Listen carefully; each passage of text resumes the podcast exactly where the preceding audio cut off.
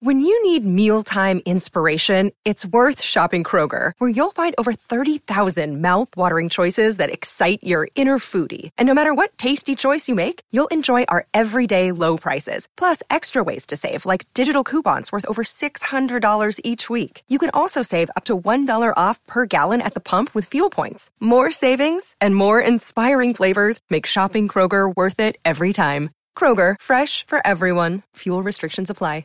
Another day is here, and you're ready for it. What to wear? Check. Breakfast, lunch, and dinner? Check.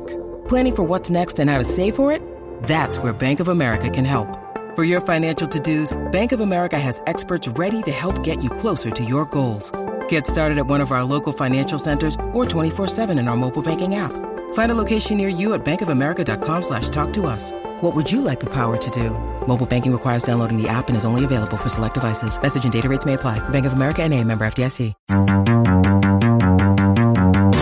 He is not human, he is like a machine, making more podcasts than you've ever seen. Now he's finally back for more interviews. I hope you missed him, cause he sure missed you. It's the Taran Show, the Taran Show. Now he's all booted up and ready to go. It's the Taran Show, a simple name, or a simple guy with a simple face. It's the Taran Show. Hello, everyone, and welcome back to The Taran Show.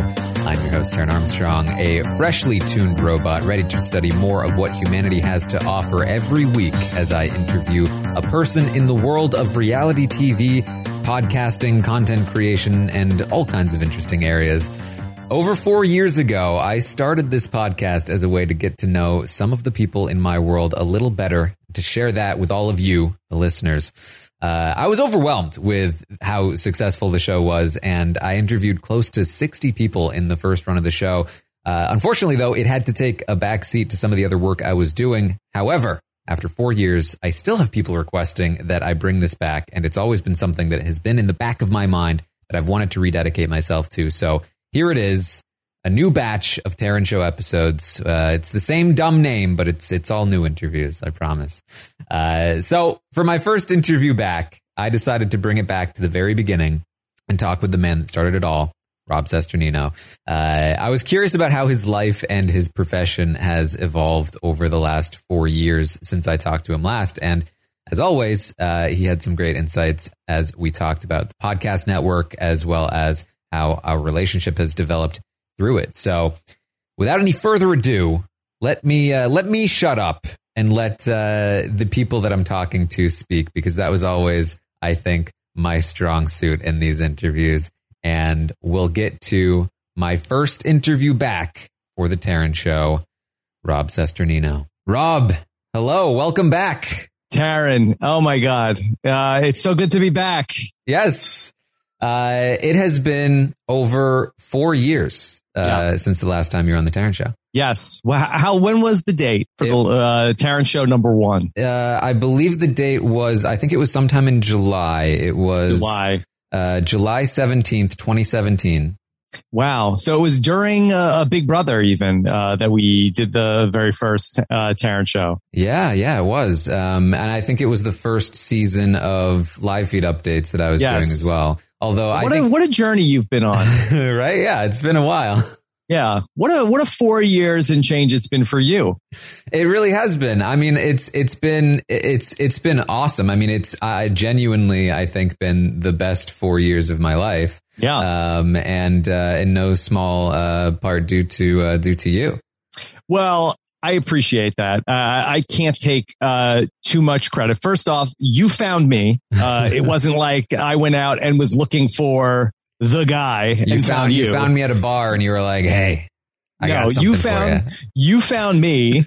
And like, I, I feel like that, you know, um, you really like took the ball and uh, ran with it in terms of like the, you know, opportunity of like doing, uh, the, you know, the, the live feed update and really everything, um, you know, from th- that you, that you've, uh, like done and created, you know, so I, I you know, I I was very lucky that you found me, and you know, I think that we've done like some really incredible things together. Uh, you know, uh, even from before that time. Well, I thank you. I appreciate that. Uh, well, I, I, will say I, I recommend that uh, for those that are jumping into this podcast, uh, go back to the archives, listen to the first episode uh, to get like a kind of baseline of of who Rob is, who who maybe maybe a little bit who I am um, and uh, and like how the how this podcast even started. Uh, he tells the whole story about um, you know building this thing from uh, from the ground up, um, and uh, could provide some mm-hmm. context here for uh, for what we're talking about. Yes, do that, and we'll and we'll make sure we link to it in the show notes. Yes, yes, of course. Um, but uh, but yeah, it's I I've been wanting to bring the Taran show back. It's something that I always really enjoyed doing. Um, I did, you know, uh, something like 59 episodes, maybe a little bit less than that. There are now 59 episodes, but some of those other ones were kind of, uh, you know, sprinkled in here and there.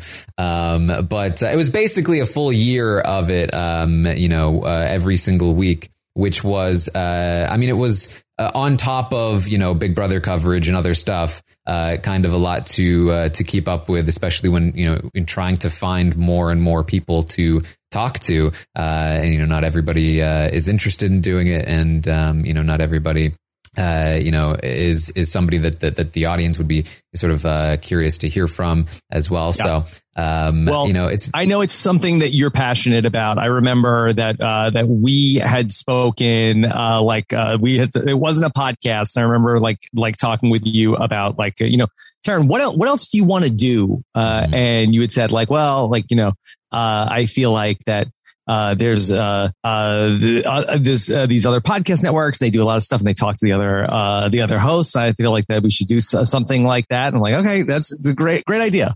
yeah, that's. I just I felt like I wanted I wanted people to be able to get to know uh, who they were watching on TV and who they were listening to in the podcast a little bit better um, eh, because I feel like that enhances the, uh, the, the content when you listen to it when you watch it. Um, you know, it's it's part of what I enjoy about even scripted shows. The more detail I get to, uh, you know, know about the characters, the more uh, engaged I am in the whole process. So, mm-hmm. um, so that alone is sort of like what I'm sort of what I'm providing with the podcast, but also what I what I uh, and I don't know, I don't remember if I was like looking for this at the time either, but um, you know, the experience of getting to talk to somebody um, and to, to all of these very interesting people one on one in a setting where it was kind of like, hey, you know, and anything, uh, anything's game here. Like, let's just chat. Um, mm-hmm. was, was really cool. Um, because, you know, I feel like, uh, a lot of conversation is, is, it's, it's functional, right? Like you're, especially, you know, with other podcast hosts at times or, or like, uh, or anything like, uh, you know, you're, you're trying to schedule stuff or you're trying to just kind of like talk about you know current events or whatever it is. Um, but there's very little time. It's it's hard to really sit somebody down and be like, let's have a deep conversation. Let's look, let's really chat uh, mm-hmm. without it being really weird. So uh, even just for myself, I really appreciated doing these, and uh, I'm excited to be doing some more. Well, I'm so excited to get to catch up. Yeah. All right. Well, uh, Rob, the last time we talked, again, you, you talked through your experience of sort of, uh, you know, building the podcast, uh, getting to the place where it was at the time um, in 2017, which was still, you know, uh, years uh, after you had really gone full time with it. But it was like, mm-hmm. uh, you know, it, it, was definitely like a full fledged success at that point. Um, and uh, and you were, you know, you were uh, like still, I think, very excited about developing and, and, and what you were doing. Um, and, and also at the time, you know, podcasts were established at that point. Um, and, but it's almost like at this point, you know, it's, it's not even just podcasts. Like at that time, it felt like it was like there were podcasts and there was maybe YouTube. Um, and, and that was mostly it for the space of, um, of like online content creation. And, uh, and since then, um, things have really kind of developed in this area. Um, like how has that impacted you?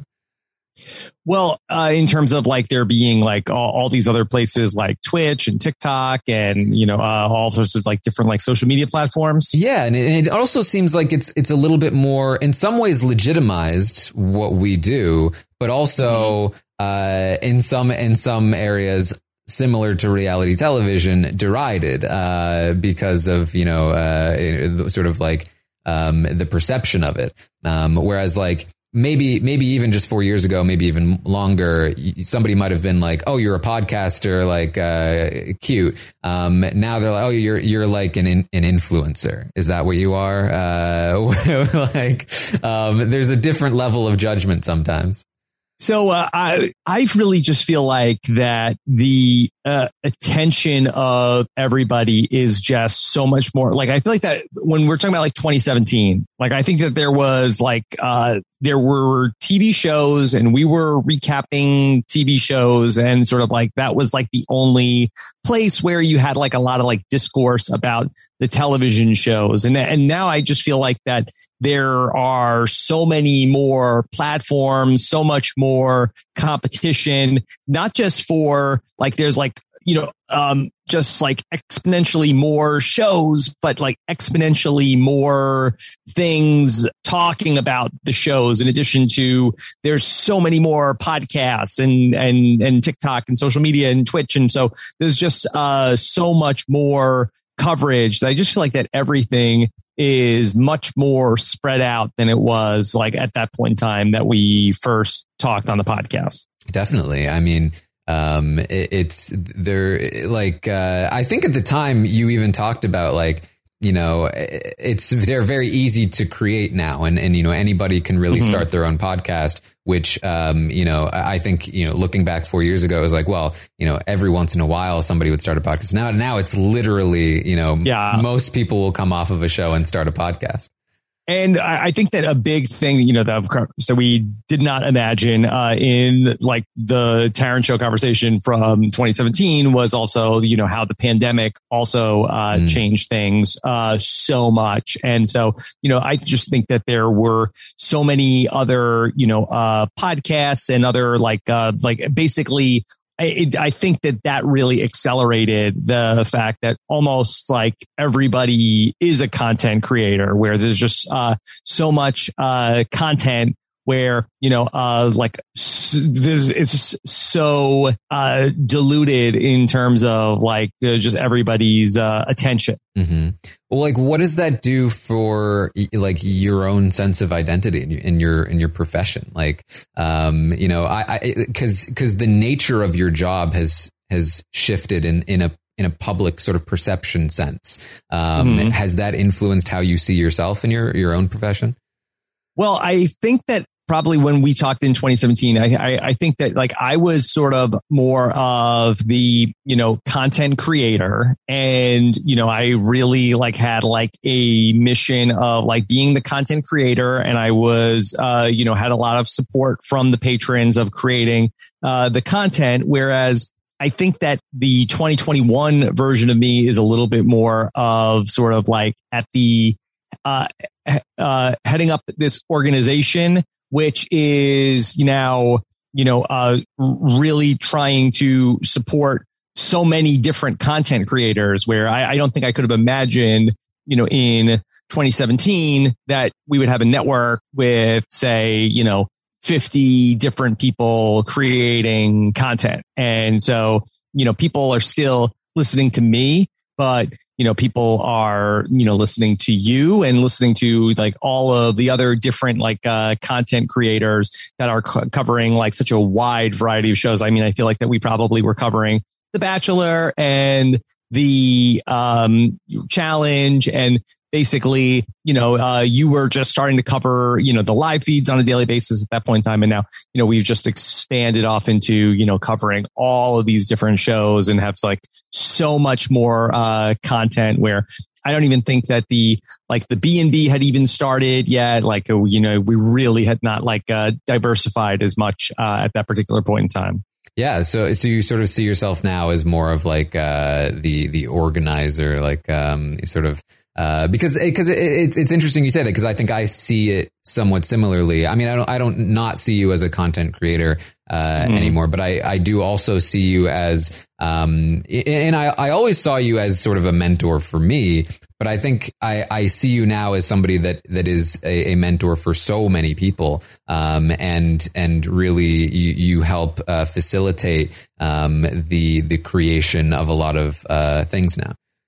Yeah, I uh, appreciate that, uh, Taran. And I think it's such a great compliment uh, w- when you ever uh, refer to me like in, in that capacity, because I just think the world of you as a content creator. Uh, and, you know, I can go on and on and on about, you know, uh, just how incredible of a, you know, creator I, I think that, that you are. But I, I think that my job has really become more of how do I support the talented creators that are a part of RHAP and give them the resources that they need to be successful uh, content creators. Like I can only do so much, and I and I think that there's like a limited amount of like how much do people want to hear me specifically talk about things when you know there are so many other talented people that are on the network that are able to speak intelligently about so many other things than only just survivor and how do we, uh, you know, give them all of these opportunities to be able to, you know, succeed and sort of like keep that same sensibility that I created, uh, you know, starting Rob Has a Podcast, which I think is sort of like fun, smart, hopefully inclusive conversations about these, uh, subjects that we love talking about. And then, you know, basically like having like one building, but you know, just because they're talking about one thing in, in this room, it doesn't feel like you're, you've walked into a totally different building. You're just in a different room in that building. Yeah. Uh, and, and, you know, I, I think, I feel like uh, like you you can hear a lot about how somebody is is a good a good mentor. You can hear a lot about like a supportive uh, even like like boss or whatever. But um, I, I, think that like in the moment, as you are complimenting me, I'm I just feel like pointing out to the listeners like this is this is what I'm talking about when I say how great you are as somebody in my life who has been so supportive of me. Um, and and I know that you you bring that to uh, to everybody that you work with. Um, and uh, and and I think that's why that that's why this sort of the the network has been able to grow to this different uh, area into this different area because mm. uh, of of the way that you are able to nurture uh, these relationships and and and the the creators that uh, that are involved because it's it's it's a difficult thing um, to to create uh, content on the internet um, and uh, and and you speaking for myself at the very least um, have been so valuable to my development in in in creating things, but also just like have even just like having you in my life as like uh, as a friend has been so so valuable to me. Um and uh and and it's it's part of why I wanted you on here again because like uh in a lot of ways the Taran show is always about talking to other people and getting to know them. But, uh, you know, sort of a through line of it was, uh, and you mentioned this, uh, four years ago that like, you know, there is always a piece of me in, in, in all of those interviews. Um, and, uh, I think like the the piece of of me that has has changed over these four years um, is uh, very grateful to uh, to you for uh, for for being there to encourage me and to uh, to support me uh, throughout it. So um, I needed you back here, Rob. Okay, well, I'm happy. I, I, don't really have anything new to say, so I'm just I appreciate you uh, saying all of that uh, about me, and you know, um, you know, I like have to attribute so much of you know, like uh, these so many of the people that I feel like have become real stars of the network are people that really, I think, sort of cut their teeth doing live feed updates with you. And I think that you also have like a really great eye for talent in terms of people that are able to, you know, uh, really do what what we do and i think that you know you've really uh, done a great job of discovering people uh, yourself so you know like uh, you've you know uh, been such a big part of the success of rob's podcast as well I, I appreciate that. Um, well, I think I, so. One of the things that was interesting to me when I was uh, listening back to our previous interview was um, that you know you you when you talked about the creation of the podcast, you talked about being unemployed for a while, Yep. and you talked Yep. about your dad and how he was a provider for his family, and it seemed like something that was uh, uh, very important to you to feel like you were a provider. And, and at the time that we talked, you you were, um, but uh, you know now you have been for another uh, four years as your as your kids have been growing up, uh, as you've moved across the country. Um, do, like, uh, how do you feel about that now? Because you also talked about um, there that there was like a little bit of a fear of like when does this end? Um, does does, does those, those Yeah. things still exist in you? Sure. I mean, uh, I like am, am, am very much afraid that, you know, I'm going to screw this up at some point and, you know, do, uh, like, you know, take this in, take this in the wrong direction. And, you know, like there'll be a point like, uh, like I remember when we like, we, we were really doing it, but it wasn't that great. Uh, and so, you know, I'm al- always afraid that I'm going to, you know, uh, you know, uh, fumble the bag and ultimately like uh, have this all go away. So, you know, I, it doesn't, I, I don't think that that lets me like holds me back in any way, but you know, it's always like a concern in, uh, the back of my mind. And, you know, I don't know if that's baked in from like my survivor experience or what, but uh, you know, I, I, you know, I'm very, you know, try to be very mindful of trying, uh, to not screw, uh, this up. And, you know, the, the, the world is, you know, uh, like I, I think a lot more complicated in 2021, uh, than it was in 2017 in all sorts of different ways that I could have never foreseen in, uh, the 2017 interview. Uh, you know, it's, it's very nice that I'm able to, uh, to do this as, you know, it's, it's such a labor of love. It's, um, uh, I am so incredibly blessed that, you know, I'm able to do this and support my family. And, you know, uh, we are, you know, on, on like a pit stop in the middle of this, uh, cross country move where we moved from Los Angeles to uh, Raleigh, North Carolina. Like we're in an apartment right now that we are uh, going to be moving into a house, which that was always my dream of, you know, being able to buy a house. Uh, you know, I am not a young man. Uh, this has been my dream for quite some time. You know, we're sort of like on the precipice of, you know, of finally, you know, being, uh, people that are uh, owning a home, uh, which, you know, when I was like 30 with no job prospects and, you know, no income. Uh, that was like a real pipe dream. And so that, uh, you know, very excited that, you know, through all of the, you know, uh, time spent working on Rob Has a Podcast, you know, we're able to, you know, uh, close in on this very long time dream. Yeah, you know eh, that's interesting because, uh, like, I don't know if it is unique to to to what to what we do, um, but uh, even just like speaking for myself, growing up the way I did, um, and and the way that sort of like I grew up around money and and and the circumstances uh, surrounding that. Um, even now, as I feel like I'm, you know, I've been I've been pretty secure since essentially college. Um, and, uh, and, and, you know, like, like life is, is good. And I just moved to San Diego. We, we crossed country, uh, in opposite directions. You flipped it. Um, and it's, and it's great, but there is having grown up in a different circumstance, there is always this thing in the back of my mind that is like, uh, like this could all, this could all go away. Uh, like, uh, like you, you could always fall back, uh, into that place. Um, and, and I think part, like some of it comes from like, uh, you know, like what if, what if Big Brother got canceled? Um, but, uh, but I think even, even before that, like it was just so, it was so strange to, to feel like I was in a place where I felt comfortable and secure that I still just haven't completely gotten used to it. Um, Yeah.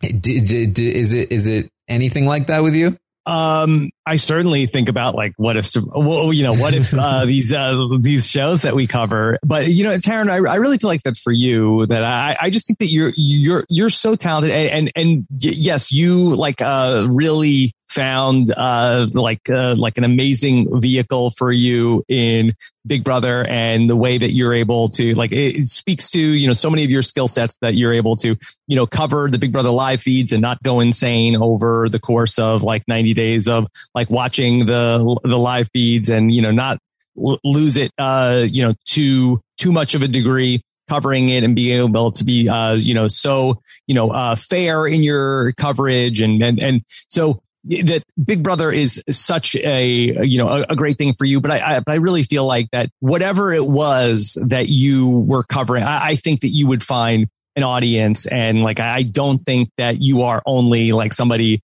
who could do Big Brother. And so like, uh, in the eventuality, like that or, you know, the possibility that, you know, Big Brother went away. Like, I feel like that there would certainly be, you know, another thing that you would find, uh, your niche doing. Uh, for me, for me personally, though, um, yeah, I like, I've definitely thought about like, uh, you know, and, and basically like with the pandemic, like I ended up mm-hmm. having to like face that realization of like, what, what, what did we do for a year? uh, without uh, a year plus uh, without there being Survivor. Um, you know, we were you know fortunate or unfortunate, depending on how you look at it, that we, there was a Big Brother season.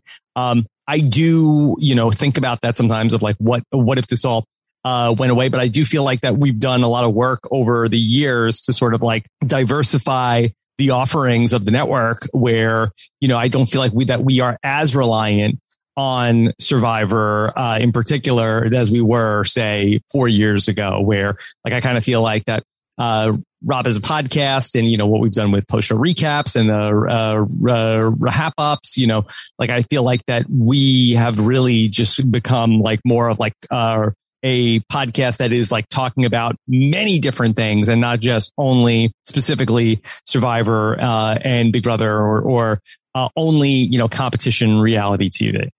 I mean, I, what what does that do for you when Survivor's off the air for a year? Uh, like, how does that impact like the business side of things? Well, I think that in terms of um, the community, like I think it's something that really um, you know affected things where you know people like uh, you know uh, turn to us uh, specifically you know with with Survivor where you know that people were there in the week to week to come and talk to their friends about Survivor. Um, without there being like weekly uh, Survivor, I did feel like that, you know, the engagement at times was affected over this this past year. But you know, there were, we ended up having to go through in between the two of us, Taran. We watched all forty seasons of uh, Survivor this year, and that was very ambitious. And people like, "Well, you didn't need to do that," but I, felt like I did. I, I felt like I needed like to have like a reason for people to come back every single week and, uh, you know, want to talk about Survivor and go back through, uh, and look at things with some sort of like fresh perspective on uh, the older stuff. And I thought that it was, uh, you know, intriguing to get the fans involved with that. So it was definitely like a um, a challenge to try to you know keep the survivor content out there to sort of like uh, be a stopgap between the year where there was no survivor. Yeah, it seems like in Survivor, the Survivor production crew uh, mm-hmm. sort of spent that year coming up with all kinds of wacky ideas uh, for how to reinvent themselves. Did you have the same impulse for uh, for the podcast? That's interesting. I, I, think I sort of uh, never let myself really uh, get there. I, I, think I was um, trying to feel like I, I felt like I wanted to scale things back a little bit from where they were in Winners at War, but I don't really know if I've if I've if I've uh, done that in terms of what uh, we were doing at the end of Winners at War, where you know, Survivor it's, itself um, has changed where uh, that I feel like that it's almost harder to podcast and uh, about in this particular moment on Survivor because there's so much uncertainty that it makes it hard to be able to like I think that because the audience is a little bit more like confused and unsure about things, it makes it hard to have like really sort of like in depth uh, strategy talk mm. Also, I feel like that this has been the least funny season of uh, Survivor that I can remember, where I feel like that there that like the the wackiness has sort of been like sort of like unintentional, and I feel like that there hasn't it has not necessarily been like a, a lighthearted season of Survivor, and I feel like that that's where a lot of the fun comes from on the um the, on the episodes of Survivor. So that this see covering this season has presented some unique challenges uh, that it might have been easier to cover Survivor, uh, you know, say in the 2017 version.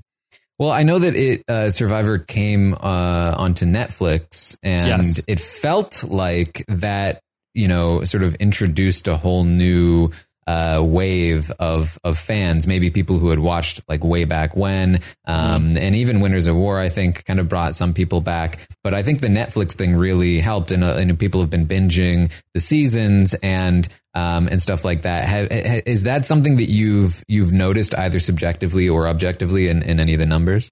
Yeah. So I, I, can't say that I have like numbers, but like just like anecdotally. So one of the things I've started doing this year is that we do a call that's like a patron orientation call where we invite people who are new patrons to do a call. And I, and I sort of like explain how to access like patron benefits. And I also talk about, um, you know, uh, if anybody has any questions or wants to come on and say hi. And I've heard from uh, a lot of different people over the course of the year of like, Hey, I watched all of the seasons, not even necessarily during from Netflix. I watched all the seasons during quarantine and now I'm a, you know, big uh, Survivor fan. And then I discovered Rob Has a Podcast, uh, because of that. So there are a lot of like new people like in our community of people who were like not necessarily watching Survivor live in season 40, but because of the, you know, uh, extended, uh, Yadis and because of the pandemic, ended up starting Survivor at some point in that time and then ended up becoming, you know, finding the podcast from there and, you know, listening to, you know, at, at, you know, looking up old interviews on the website and becoming Rob's podcast fans by way of sort of like a, a quarantine binge. Yeah. Something that you talked about uh, four years ago was that part of how you developed uh, the the podcast to get to where it was um, was that you you you'd listen to audiobooks, you would yeah. like study up on like different things that you should do. Um, but you also talked about how uh, you know you can't uh, you, you, can't study forever. Some at some point you got to get out on the field, mm-hmm. um, and that you at that time felt like your the balance of that was was still a little bit off that you like you maybe needed to spend a little more time um, you know back back with the uh, the audio books this self improvement kind of thing the sort of yeah. contemplation the, this uh, the the idea of like like how do I improve this? How do I continue to move forward um, rather than just continue uh, down the same path? Is that something that you are still thinking about yeah, you know, I have not spent a lot of time uh, with the audiobooks uh, of late. Um, what I have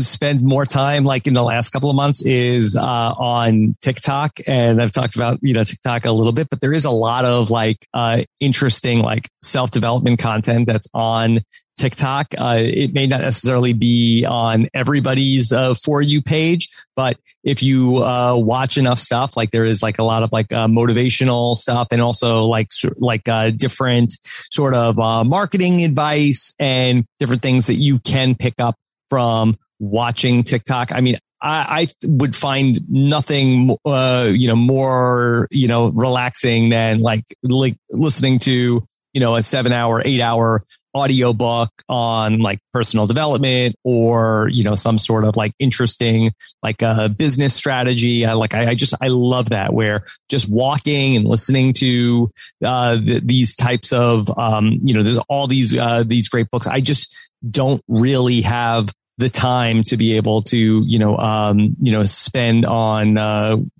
uh listening to that sort that sort of uh stuff where I feel like that there's, you know, so many other, I'm, I'm, I'm always either watching something from the podcast or, you know, trying to keep up and listen to, uh, the other podcasts or there might be other like, uh, podcasts that pop up in my feed that I want to listen to. So, I, I would love to, uh, you know, maybe as we get into the holidays, uh, I'll find a uh, good audio book to uh, check out. Got a bunch of Audible credits uh, that are backed up. So if people have any recommendations for me on something, um, please, I like, I always uh, love to get the recommendation. Yeah. Well, I, am curious about your your your time management because yes. obviously there's still a lot of content that you create, but now again you're also sort of managing people um, mm-hmm. and and you know organizing a lot of things. Um, like, how, what is what does a day look like for you? Is every day similar, or do there is it is there any kind of structure, or is it just kind of like you do what you have to? Yeah. So that not all the days are the same. It really depends on like what is being uh, recorded on that day. And the biggest change for me personally is that I went from being on West Coast time to being on East Coast time, which now you know the uh, inverse of what that's like. I personally, for my schedule, I prefer the West Coast time. I like mm. that better of being able to get sort of like get done with my recording portion of the day earlier and then be able to sort of unwind and get to bed earlier and then start start the day earlier. I mean, I, am basically like still like I'm I'm working later, but I'm still waking up at the same time because that's when my my kids are going to wake up at you know six o'clock in the morning, whether or not I'm on the East Coast or the West Coast. Mm-hmm. So now I tend to be uh, working a lot of nights still, you know, and in the, uh, certainly in the summer when we were doing the Big Brother shows, you know, we're getting done with those around like 11 o'clock, you know, uh, sort of like by the time I like, uh, record the ads, you know, maybe it might be like 1130, uh, before, you know, I'm sort of like starting to unwind and, and get ready for bed. So the, um, the, the schedule of my day, it tends to be a little bit different. My kids go to school. I take my kids to school in the morning. Uh, I get back and then I sort of like have like a little bit of like uh, time where I'm trying to get into like my emails and everything and any sort of like uh, like strictly like uh, business work stuff. Uh, I try to take care of that in the first part of the day. You know, I, I try to spend uh, some time with Nicole also, where you know a lot of times like that. That's like a nice spot in the day if we have to like run an errand or you know, uh, we'll like uh, try to exercise or, you know, that's like some of the time that we try to spend together. Uh, lately we've been trying to like, uh, or do like Nicole's a big, uh, runner. So I try to uh, do like a, go for a run with her or like we take a, a workout class together on the, you know, uh, Peloton like app. And then you know, um, my kids come home from school. I start to like get into like work calls and then we get into the part of the day where tends to be like a lot of recording, uh, in the afternoon. And then sort of like, you know, people start to become free sort of like around four o'clock, five o'clock Eastern. And that tends to be the part of the day where like I'm recording a lot of the podcast now. Mm-hmm. Um, I, I feel like it, it can be, and I think we talked a little bit about this, uh, the last time, but I feel like it can be, um, it can be difficult when there's no rigid uh, is like schedule uh, that is set for you. You know, a job like this. You know, and I think a lot of people are now. A lot more people are working from home, uh, even with regular jobs, uh, because of the mm-hmm. pandemic. Really opened that up. Um, and I think a lot more people are. I was doing it before it was cool. Yeah, yeah. A lot of people are able to relate to this sort of thing where you have to um, and we talked about this. We, the, the discipline of making sure that you are still um, you know, doing everything that you need to do without it being essentially planned out for you. Um, yeah. is, is that, uh, is that something that you feel like you've, you've, you've got it down or is it something that you just kind of, you're just juggling? So I get to whatever is on fire. Uh, so mm-hmm. like, I feel like that there's like, like in like the books that, that I, that I've read, like, you know, sort of like when you are really like, uh, performing well, like you are working on the things that are important, but not urgent. Uh, I, I unfortunately, I feel like I spend most of my time in the section, which is, uh, the important and urgent, where it's like, it's important that I need to do it and it's important that I need to do it right now. Like, I think that when you really have things lined up and you're really organized. You're working on the things that are important, but you don't need to be working on them right away. It's like yeah, that's where you're able to like uh, accomplish like a lot of like uh, really important like long term planning stuff. Well, when I'm really like in a good on a good day and like I've sort of like cleared my plate, uh, that's where you know that's like ideally where I think you want to be as a person who is like working on important projects. But you know, I tend to like getting to sort of like uh, you know whatever pot is boiling over and focusing my attention there. You know, I almost never miss a deadline with the podcast for whatever reason that you've been doing this 11 years, like the podcasts come out when they're supposed to. Uh, that, I mean, if you're a regular listener, you know what shows come out on what dates. Like that, that I'm sure you could probably count on one hand the number of times like a podcast was supposed to come out on this day. And, and like other than like a person a guest canceling on me. Um, it's almost never the case where, you know, I like I missed a, uh, like getting a podcast out that I was supposed to do. So for whatever reason, I'm able to, you know, get to that deadline when it's supposed to be done. Do you, do you feel like there's a a path for you to transition into being more organized in the future, or do you just kind of feel like uh, like this is mm-hmm. just my life? Well, the question that I really um, you know, debate with myself is how much do I need to be behind the microphone? Mm-hmm. When, you know, when, when you, uh, you know, uh, work with, you know, uh, a, you know, a, a Taran, uh, you know, and, and, and so many others, like there's so many like great podcasters that could do, you know, what I do behind a microphone and but nobody else is going to do the other stuff I have to do that's not behind the microphone, uh, which is far less fun. Like this is this is the best. Like what we're doing now, this is this is uh, the the fun stuff. But you know, I can I there there are other people that can that can do this. Like it, it like I get into like well, is it, you know, is it just ego that I have to like, uh, like, well, no, uh, the people want to hear me like, uh, that that's what, like, I'm the person like, uh, you know, that, that I have like to have like, I, I have this great, uh, joke or perspective that like, if I don't get out there, it's going to be, people will miss that. Or, you know, like, uh, should I be sort of like, um, you know, handing the mic to more people and just like picking my spots a little bit more. And so you know, that's one of the things I really struggle with of, you know, should I be doing less, uh, podcasting? Yeah. And what, and what is the audience really, you know, what is the audience here for? Will people, uh, be, like, you know, feel like, well, why, why, am I being a patron? Rob's not even on that many podcasts. Mm, yeah. I mean, I, I think that, um, I, I think that people do enjoy having you on. Uh, oh, I think that, uh, yeah, I, I, I appreciate that. And like, uh, like, you know, I, am not thinking about retiring from podcasting, mm. but like what I like, um, where I'd say right now I'm probably on like, you know, 10 podcasts a week, uh, you know, give or take. And like we get into like the patron stuff, like, I don't know, I don't know maybe like 12 or 13. I, I, I tend to probably record like one to two podcasts a day. Like, do I need to be on that many podcasts? Yeah. Like, would, would the organization be better served if I was on five podcasts? Mm-hmm.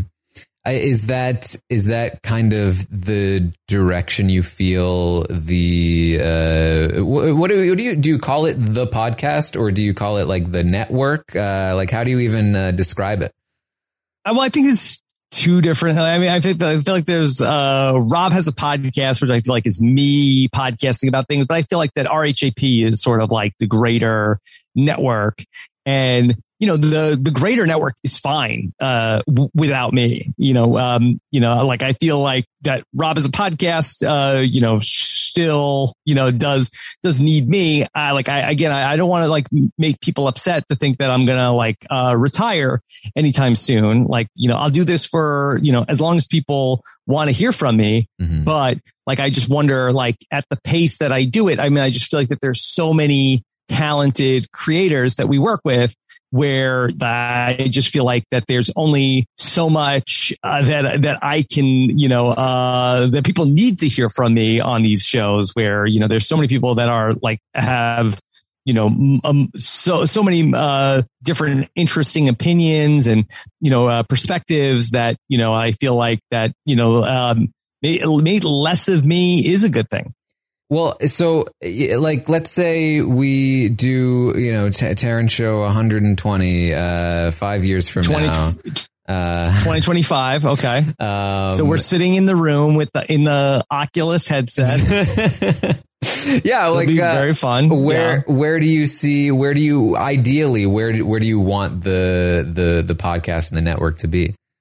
Mm, okay. I mean, I would love for the the network to, you know, uh, be flourishing with like uh, so many, you know, uh, you know, popular podcasts and and and popular hosts and everybody and people with like incredible followings who are podcasting, you know, under the RHAP umbrella. But I feel like that the success of RHAP is when people are listening to podcasts and saying, wait, who is, who is Rob? Why is it called RHAP? I, I think that that's the, like the ultimate success of like what, uh, you know, we're trying to build is that the network is, you know, not reliant on, you know, me as the content creator where, you know, that the, like the, the, the network, you know, uh, the, the hosts on the network are the stars as opposed to me being sort of like the face of, you know, Rob has a podcast. Mm. It is definitely weird to uh, to fill out like occupation, like uh, like employee. Rob has a podcast. Mm-hmm. Name Taran Armstrong. Uh, mm-hmm. like, like that's that's a that's a question. Yeah. Yes. So yeah, I could say RHAP. I feel like that that's more of yeah. like a more of a more of a catch all. Yeah, that's what that's what usually what I would do. Um, mm-hmm. so um, so that's like uh, is is there is there anything like um because because again like this this environment is is sort of accelerating it seems at a rapid pace where you know there are now like twitch streamers and uh like youtubers uh who and there's always been youtubers but now it's it's like uh it, it feels like a genuine profession. Like you see people go, being a full time content creator so much more now than you mm-hmm. did even just four years ago. Um, yeah. and, uh, and, and uh, I, I, guess I'll go back to what we were talking about before, but like, what is the, um, like, do you feel any sort of social implication of that, uh, in your everyday life? Uh, what do you mean by social implication? Like as uh, I think a lot of people find their identity in their in their job. A lot of people uh, oh. use other people's jobs, you know, to sort of like be like, okay, this is who this person is. Um, and so I think uh, in some ways, uh, I like think a lot of people find like content creation to be like a really cool thing, um, and they're very impressed if that's your job. But then, in, uh, sometimes uh, it's like uh, you know, uh, it's a different story. Like um, yeah. What is it? What is it like to be to be you in an in, a, in an everyday social situation? I think it's very embarrassing. I, I think that people like feel like I'm a loser. Um, like I think that if I ever, I like again, I don't have a lot of uh, social. Like I, am very fortunate that I have a lot, many great friends, uh, your, yourself included, that I get to hang out with on a. And look, in the pandemic, everybody got to experience what that's like. Of mm. Like, I have friends that I get to hang out with on Zoom calls uh, uh many hours of the day. So, uh, that's, that's all incredible. Uh, I don't have a lot of friends, uh, you know, it, you know, outside of the podcast. I mean, the pod, the, the podcasters and the listeners are my friends. Uh, and that's, and that's, and that's really it. And I hang out with, with Nicole and I hang out with my sons. And, and that's really, I don't really have any other friends that I see, especially like in an, in a new city where I, I, don't really have any sort of social context, but like in like if we ever go somewhere and people are like, "Oh, what do you do?" It's like, "Oh, uh, yeah, I podcast about Survivor," and and just people like feel bad for me. People think like I'm a big loser, and you know assume like a poor poor Nicole, like her husband sounds like a real loser. Uh, that he's just like a does a does a podcast, and it, it sounds like I don't even know how like they put food on their table. It sounds like very sad, but that's that, that but that's not what you do.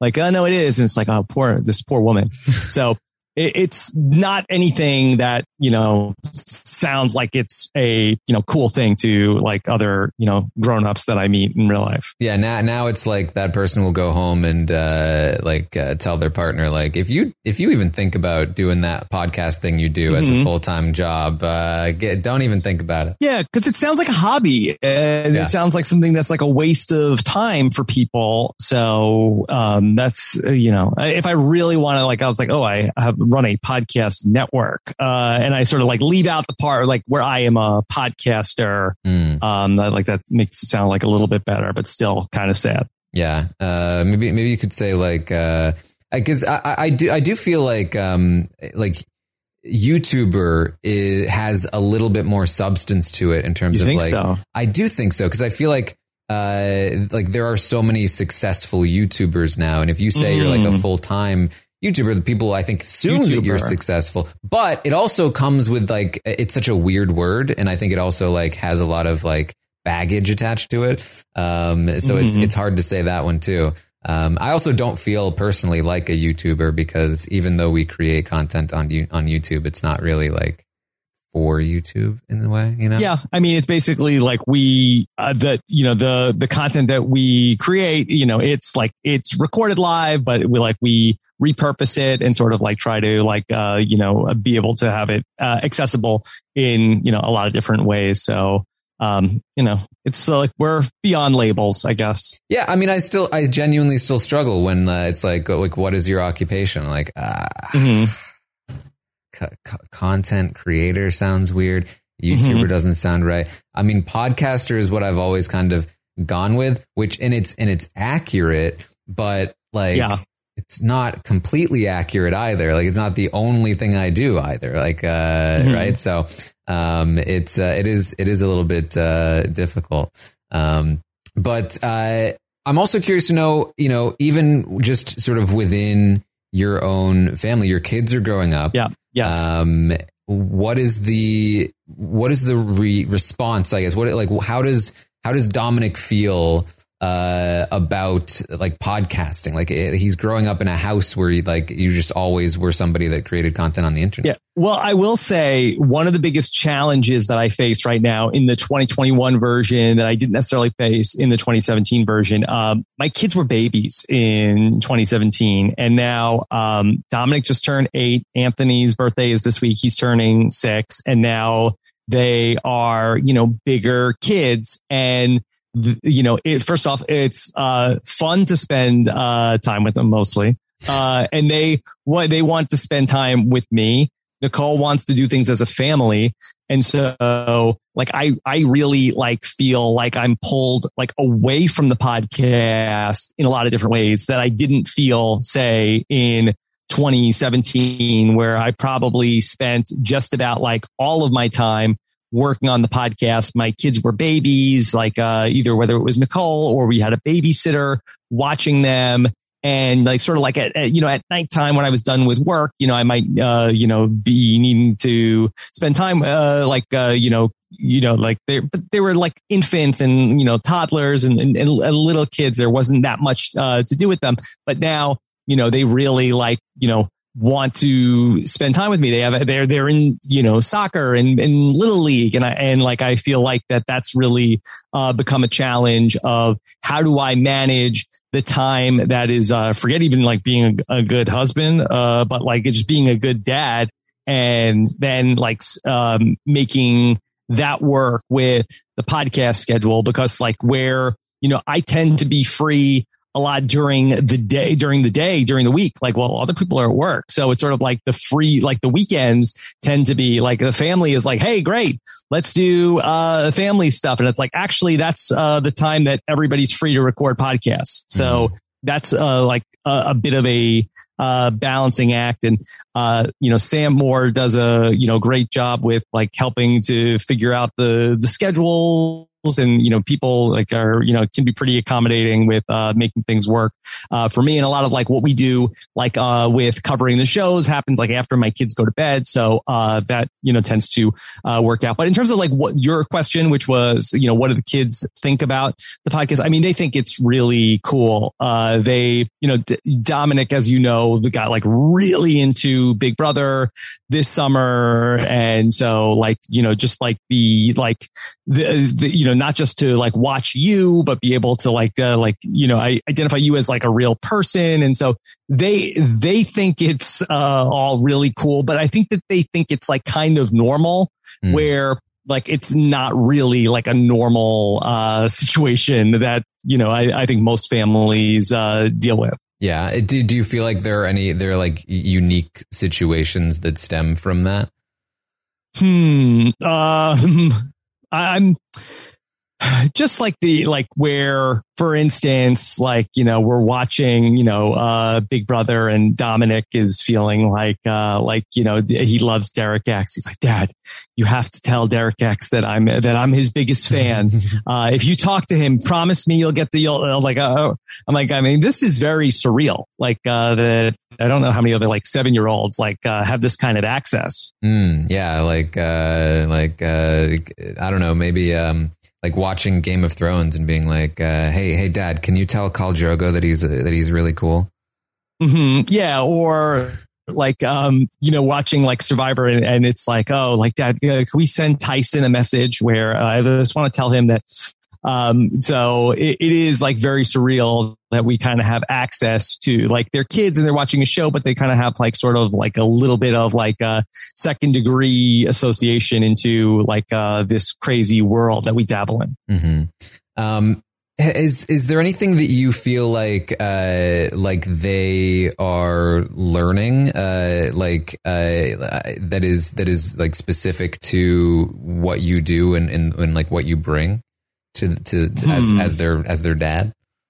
I, I don't know. I, I, I thought you were going to ask, uh, is there anything that they've learned from like sort of like being around this stuff? And I, I sort of like, uh, feel like that it's a little bit of, of like a gamble on my part, but I kind of feel like that my thesis is, are there lessons that children could learn about the world from watching these shows and being exposed to sort of like, uh, this gameplay and sort of like the life lessons of you know um i mean i mean just like talking about like just the uh like sort of like social implications of watching big brother like i i feel like that um what a what a interesting way to sort of like expose you know uh you know children to sort of like uh like uh, all sorts of different like uh, racial issues and uh, you know issues around like sexuality and and and things like that where like um you know that sort of like uh you know getting to know these people through the the television. And I I, I just I like I, I really do feel like that that's like a positive experience for you know, uh, a child who, you know, um, you know, like uh, might have like a lot of questions and sort of just to like, uh, be ex- exposed to it through the the television, like I I, think is like a like a, a very positive thing for them to uh, get to experience. Um, as far as like um, like you know learning like uh, sort of like these like strategies and sort of like the ways of, of, the of the world. Like I think it's like very interesting, and I hope that it doesn't backfire and blow up in my face as uh, they're hopefully they're not like troubled adults. well, I mean, I I feel like uh, I, I I feel like I grew up on on that. Like um, mm-hmm. you know, I I started watching Big Brother and Survivor when I was very young um, and when I was when I was eight uh, ish, um, mm-hmm. and uh, and and I I definitely I felt like I intentionally was trying to learn from it um, and and sort of like uh, try. I, I think a, a, difference is that I didn't feel like there was a lot of guidance uh, outside of it. Like I wasn't watching it with my mom and then having my mom talk to me about it all. I was yeah. like I was just watching it um, and uh, and then just kind of like thinking about it on my own. Um, but I was also like watching a lot of other, uh, you know, things on, on TV and in, in movies. And, um, uh, you know, I, I, have I've always said that, uh, that like, uh, t- TV raised me in, in a way. Um, and mm-hmm. yeah, I, yep. came, I came out all right. I don't know. I'm, I'm maybe a little bit messed up. Um, but, uh, but maybe but you're maybe, su- such a, a great content creator though. yeah, yeah. like uh, I can make I can make things. Um, yes, yeah. Uh, and and being around all of this, like I, I do hope that you know uh, it instills like a uh, you know uh, a work ethic and also like a like a creativity um, in them that mm. I hope that they can you know I like I, I don't necessarily like I don't want my kids to be on reality TV I, I don't want my kids to necessarily to be podcasters. Like I like I, I want them to do whatever uh, they w- w- whatever you know uh, they want to do. I just hope that they can see some of like this uh, this thing that was sort of like built around my passion, uh, which, you know, I, I've gotten to do. And I hope that they are able to sort of absorb that, uh, not that I necessarily, you know, uh, want them to, you know, take over the family business at some point. Mm-hmm. Yeah, I, I, I, think the uh, I think the thing that saved me was that I never really got involved in the communities uh, around Big Brother. Not that they're all bad or that they, you know anything like that, but I feel like uh, I feel like the response to the shows is often a worse influence than the shows themselves because mm-hmm. uh, you know it's uh, it, it, gets it, it's it's just a, a, very large group of of people that uh, you know can be uh, I think uh, damaging if you're and I and I would like read some stuff uh, but I was always just like wow these these people um, and I was able to sort of like maintain my own sort of space outside of that but um, mm-hmm but yeah, I mean, I, I think I think that's very interesting. Um, eh, you know, eh, I, I think another thing that I think is interesting about the the pandemic and also I think how that relates to podcasting um, is uh, like the the notion that you talked about, where it's like you have friends um, that you mostly interact with online um, and and through calls or or podcasts or whatever uh, that you don't really you know see day to day that often. Um, yeah, and that's something that, uh, as I said, a lot of people experienced during the pandemic. I think it's been a little more normalized in that way. Um, but uh, is is that something that you think?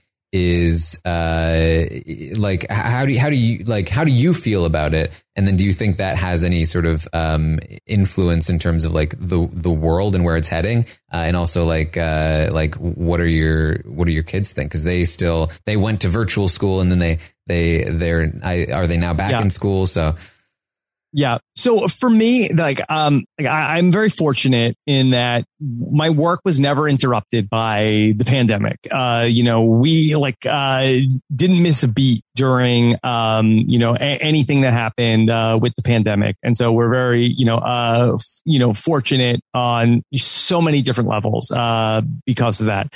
Um, also, uh, I'm one of the few people that like my life uh, changed, um, very, very little. Uh, like I was, you know, uh, working from home, was doing interviews with people remotely, uh, beforehand.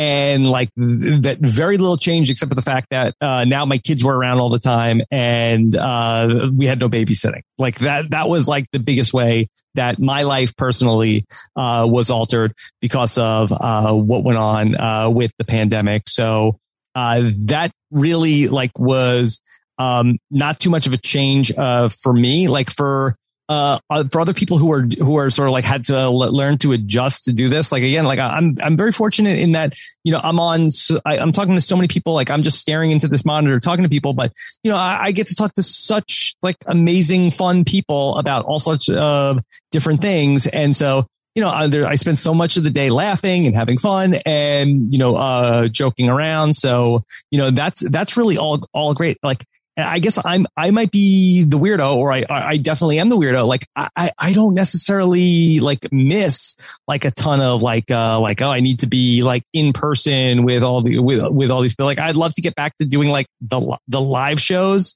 um, but like I, I really like uh, I'm a homebody to begin with. Like this was uh, this was all fine uh for me. Uh, Nicole gets a little bit more like uh claustrophobic and cooped up in the house, but you know if they ever need to send somebody to go live underwater for, you know, uh, five years, whatever. Like I'm the guy, like I could, like I could do that. No problem. Mm-hmm. Um, so, uh, like as I'm curious because, uh, you know, you are now, uh, a, father who has uh, been raising children for, for eight years. Um, yes. How has your relationship changed with them as they've gotten older? Like, is there a point where you feel like uh, um, I don't know, like they're like they're more sentient, more present, yeah. Uh, and, yeah. and that changes your relationship with them, right? So, and just answer the other part of your question from earlier that, that, but them going to school on Zoom was extremely hard. Uh, it was like, I, I don't know, like if we'll ever really be able to know like the real toll of like mm-hmm. all of the children doing, uh, virtual learning. And I know that like in terms of like, uh, I, I feel like that in both of my children in different ways, uh, that, that like I, I feel like that them being home and, and doing school, uh, virtually, like it was, it was not the same. Uh, it that they both, I, I think, um, I think that their like uh, development was affected in, in, in different ways for both of them. And, I think it's a really, uh, a, a, really sad thing. And not to say that like the schools shouldn't have been closed. I just think that like it, I think it really took a, a, a toll on like all of the children to, you know, uh, be, uh, like to, to learn that way. I, I, I, I think maybe for, old, for older kids, maybe not that big of a deal, but for the younger kids,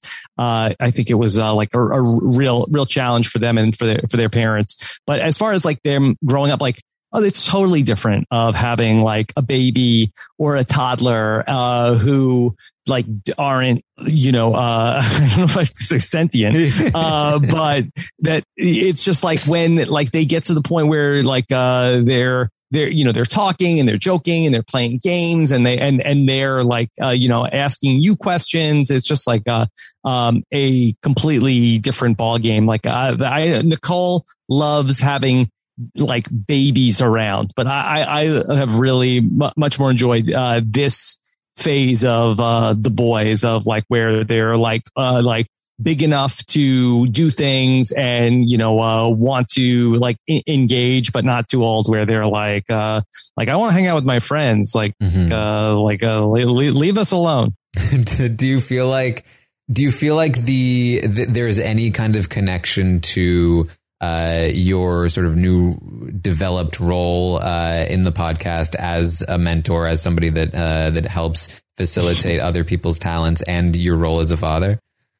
Um, I don't know. Uh, I mean, I feel like that, you know, people say that I'm your dad. Uh, so, uh, like, I, I, I, mean, I think that in like on some level, like, you know, uh, I, I can be very proud of like the accomplishments of the, the podcasters and like, uh, of, of my children. Like, I, I think that it's like a little bit more of like with the podcast, like, I, I don't think it's necessarily, uh, parental. Uh, like I, I, hope that, um, you know, it's not just because I'm old, uh, but I feel like that, like I, I really feel like more of like a coach, uh, mm-hmm. and I'm like a player coach where, you know, I, I'm able to like be in the game with you, with like all of the other, you know, talented podcasters and we can still like, uh, you know, be, you know, um, whatever sports metaphor, uh, you want, you want to use. And, and we're, we're on the field together and, you know, we're having having uh, we're having a, a great time where you know um yeah, like it's been great to watch you know the career of of yourself and and and so many others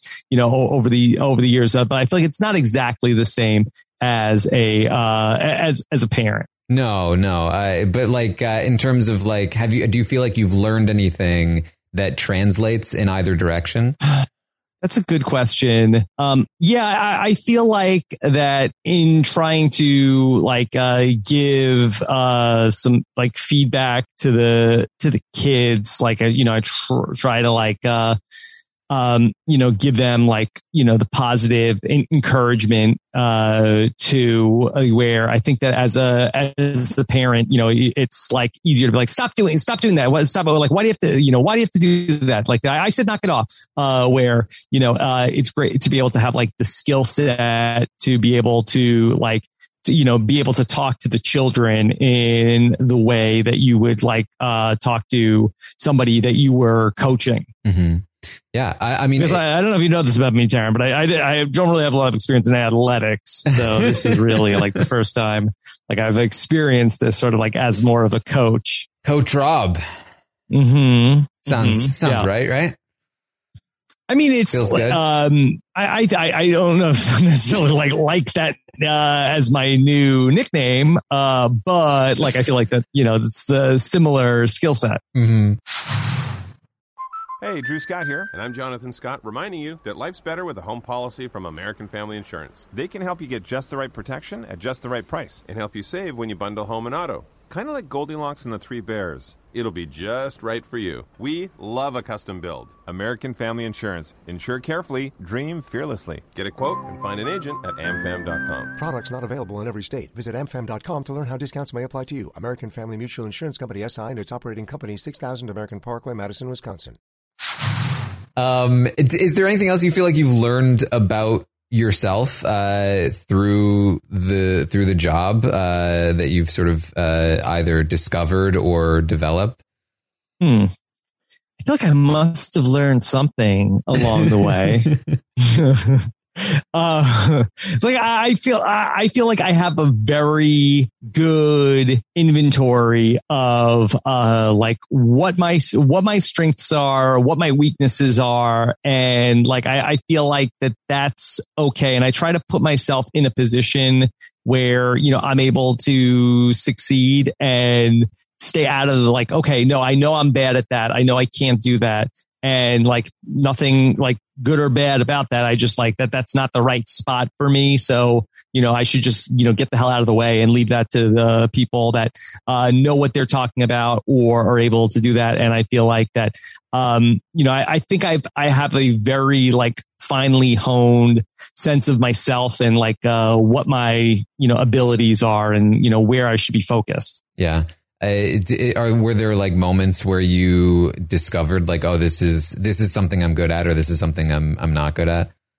So when I starting the podcast, like basically I wore every single hat and did every single job. Like, uh, I was on the podcast, but I also, you know, made the website and, you know, edited the podcast and booked the guests and, uh, like, you know, also like, uh, like did the email and, you know, what, what, like whatever, you know, if there anything was like, you know, it literally was like in the beginning, like Rob has a podcast and basically did every single thing. Now I have a lot of help. Uh, we have, you know, a number of, uh, employees, uh, freelancers, uh, you know, contributors that work on different things with the podcast. So I have a lot of help. The things that are real struggles for me, I, am very fortunate to be able to uh, like give those jobs to people that are able to do them better than than I'm able to do, and I can focus uh, more on the things that are, for the most part, the things that are my uh, hopeful, hopefully uh, strong suits. Mm-hmm.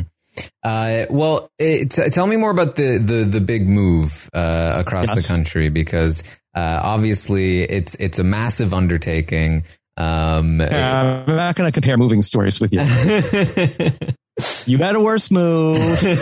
I, don't want to. I don't, I don't want to rank our moves. I was. Yeah, I'm just trying to be able to talk about my experience. Um, but uh, but what what prompt what prompted it? Uh, and uh, like, do you feel do like uh, how how are you feeling about it?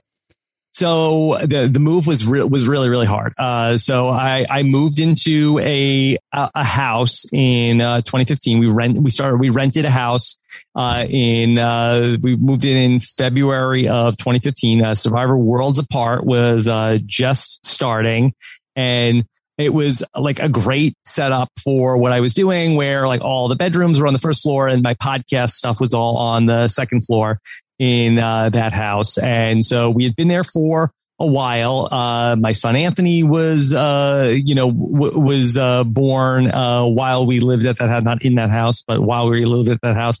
Um, and so uh, my boys really like uh, grew up there, but really Nicole, you know, wanted to, to, really, you know, like, hey, we're we're not getting any younger uh, we rent it, we rent this house. Like eventually, like they could kick us out at any time. They could change the rent to whatever they, they feel like doing. You know, we want to eventually, you know, own a house. That's sort of like our, was our, you know, our, our goal. Uh, Nicole for a very long time, uh, you know, felt like very, I, Hey, I need to put my roots down, uh, was, uh, something she may have said, uh, a couple of times. And so, we were really like trying to figure out like what are we going to do? And when like in los angeles it was like okay uh what what can we afford? Uh and like you know ultimately like what nicole wanted uh like was really not going to be what we were afford uh, able to afford. I was very scared about like uh spending uh, more money where, you know, like, I don't know if you know this about me. Like, I'm not a kid.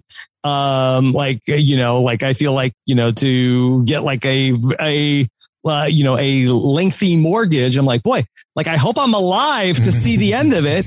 Uh, th- so it was, you know, it, it's, it's, it was, uh, a, you know, a little bit of like, a, like, I don't know what, I don't know what to do. Uh, the pandemic came and, uh, we were a little like disenchanted with, uh, with, with Los Angeles, but because of the pandemic, we, you know, um, were you know, I was doing everything virtually.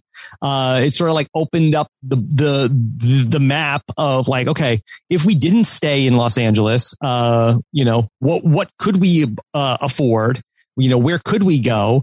And we, you know, we're playing around with, uh, like yourself. We didn't want to be anywhere where it was too cold. Uh, although it was pretty chilly in the morning here. Uh, and we Nicole ended up uh, like uh, finding like a Facebook group about relocating here, where there's a lot of propaganda about uh, this particular area. She really got was sold on it.